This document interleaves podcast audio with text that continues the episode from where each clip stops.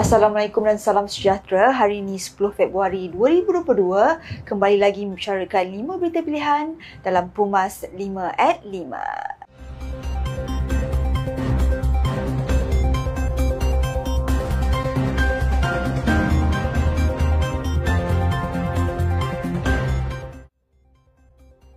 Rekod perkhidmatan Barisan Nasional yang paling lama memerintah negara sejak era perikatan dicemburui oleh seteru-seteru politiknya. Pengerusi Barisan Nasional Datuk Seri Dr. Ahmad Zaid Hamidi berkata setelah pembubaran Dewan Undangan Negeri Johor dapat disaksikan wujud proses memigihkan Barisan Nasional yang telah dilakukan oleh seterunya. Saya harapkan semua jentera sama ada jentera berkomunikasi bersemuka atau jentera di bawah media sosial dan konvensional perlu digerakkan dalam satu nada, satu suara bagi menentukan negeri Johor terus ditadbir Barisan Nasional. Penyelarasan gerak kerja harus dilakukan dengan teratur dan berstruktur supaya memberikan keberhasilan bagi cemerlangan dan kemenangan dalam Pilihan Raya Negeri Johor. Tegasnya, serangan kepada parti juga semakin bertubi-tubi dan harus dipertahankan oleh semua pihak terutamanya melalui kaedah baru menggunakan media sosial.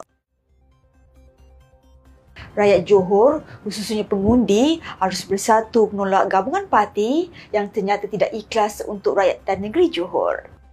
Pengarah Komunikasi Barisan Nasional, Datuk Seri Dr. Syamsul Anwar Nasara berkata, rakyat Johor sudah inginkan kestabilan kerana melaluinya, negeri Johor boleh dibangunkan dengan sempurna tanpa ada gangguan. Kerajaan Pakatan Harapan gagal untuk memimpin menyebabkan rakyat rugi dan negara yang kita cintai hancur ketika mereka menjadi kerajaan selama 22 bulan. Apakah rakyat Johor mahu memberi mandat kepada mereka memerintah Johor sekali lagi?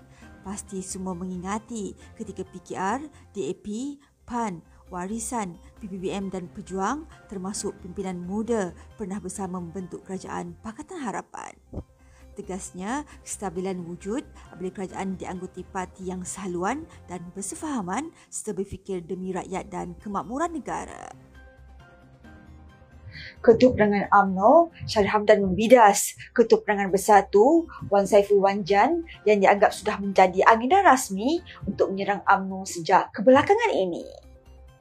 Bagaimana manifesto Pakatan Harapan yang ditulis Wan Saiful Wanjan keliru dengan apa yang dikatakannya dan hanya berfikir untuk memburukkan AMNO.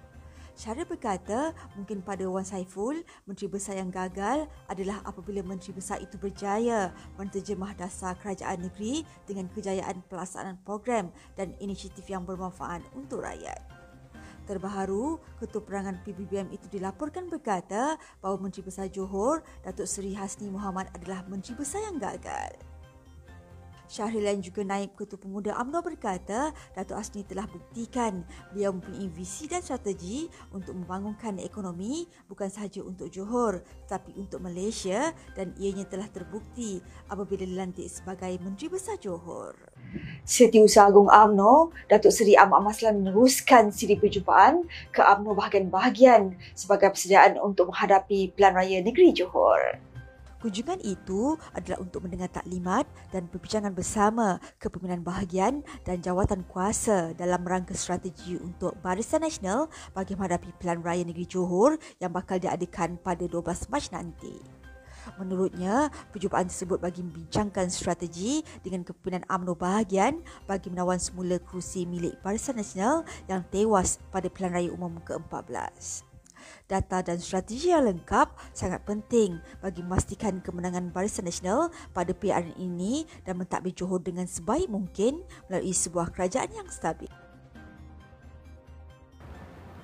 Suruhanjaya Pilihan Raya telah menetapkan 12 Mac sebagai tarikh pengundian bagi Pilihan Raya Negeri Johor manakala tarikh penamaan calon bagi Pilihan Raya itu telah ditetapkan pada 26 Februari dan pengundian awal pada 8 Mac 2022.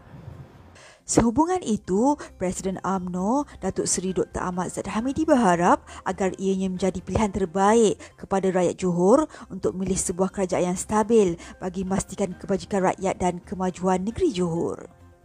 Pengerusi Barisan Nasional mengingatkan bahawa SPR sudah mengumumkan tarikh pilihan raya negeri. Semoga yang terbaik menjadi pilihan dan jangan sampai pisang berbuah dua kali. Sekian saja daripada saya, Arif Ahmad. Jangan lupa temu janji kita Isnin hingga Jumaat jam 5 petang. 5 berita pilihan hanya di Pumas. 5 at 5. Assalamualaikum dan salam keluarga Malaysia.